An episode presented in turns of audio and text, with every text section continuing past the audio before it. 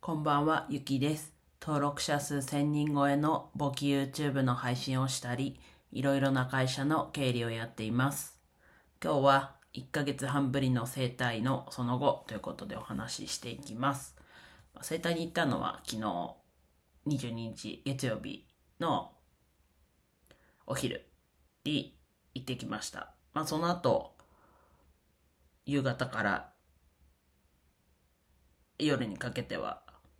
ちょっと出社をして仕事をしてきたっていうところなんですが、まあその生態行く前にも1時間ちょっと歩いて、あ、まあこの話もちょっとする、明日するかもしれないですね。まあいいか。で、えっと、その今日はそこの生態1ヶ月半ぶりの生態だったので、そこについてちょっとお話ししていきます。まあ、ちょっと生態に行かないと、まあどうなるかっていうと、まあ結構こう、腰だったり、肩だったり、膝だったりが、こう、痛むっていう、こう、なんだろうな、サインが出るんですけど、それ以上にこう、疲れが溜まっていく、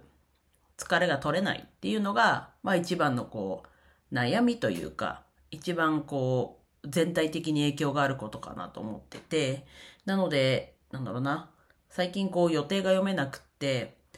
こう予約がなかなかタイミング合わず、それでちょっと1ヶ月半伸びちゃったんで、まあちょっと次の予約はもう入れとこうかなと。まだ入れてないんですけど、と思ってます。で、なんだろうな。その、さっき言った痛みの、としてのこうサインは、まあ痛いは痛いんですけど、やっぱりそれでも、ね、痛いなりに、痛いなりにというか、痛くてもやっぱりこう歩いたりして、こう血流を良くすると、なんだろうな、楽、楽というか、まあでも楽、そうですね、楽になったりはするので、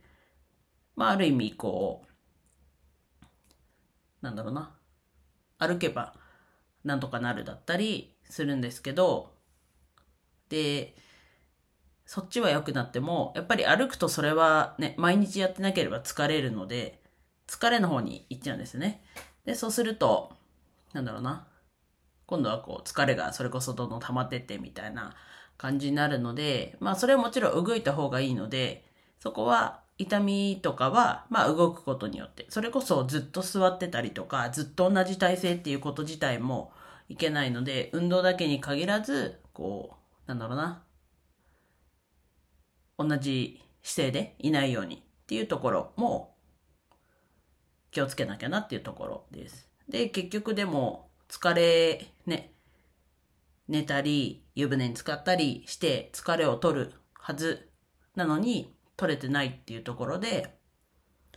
そこがやっぱりこう根本的なというか、やっぱりそこは改善していかなきゃいけないところなので、なのでなんだろうな。まあ、疲れて寝ても朝起きたらなんか疲れが取りきってないみたいな。だから疲れて寝るっていうところまではいいんですけど、それがこう次の日に持ち越されちゃう。っていうところが自分の中ではこう問題だと思ってるので、なのでやっぱりこう定期的に今1ヶ月ぐらいで行ってます、行くようにしてますけど、もうちょっとだけ3週間に1回とか、まずはちょっと次は1ヶ月ぐらい、1ヶ月、そうですね、ぐらいで予約を、時間を見てやっていこうかなと思ってるんですけど、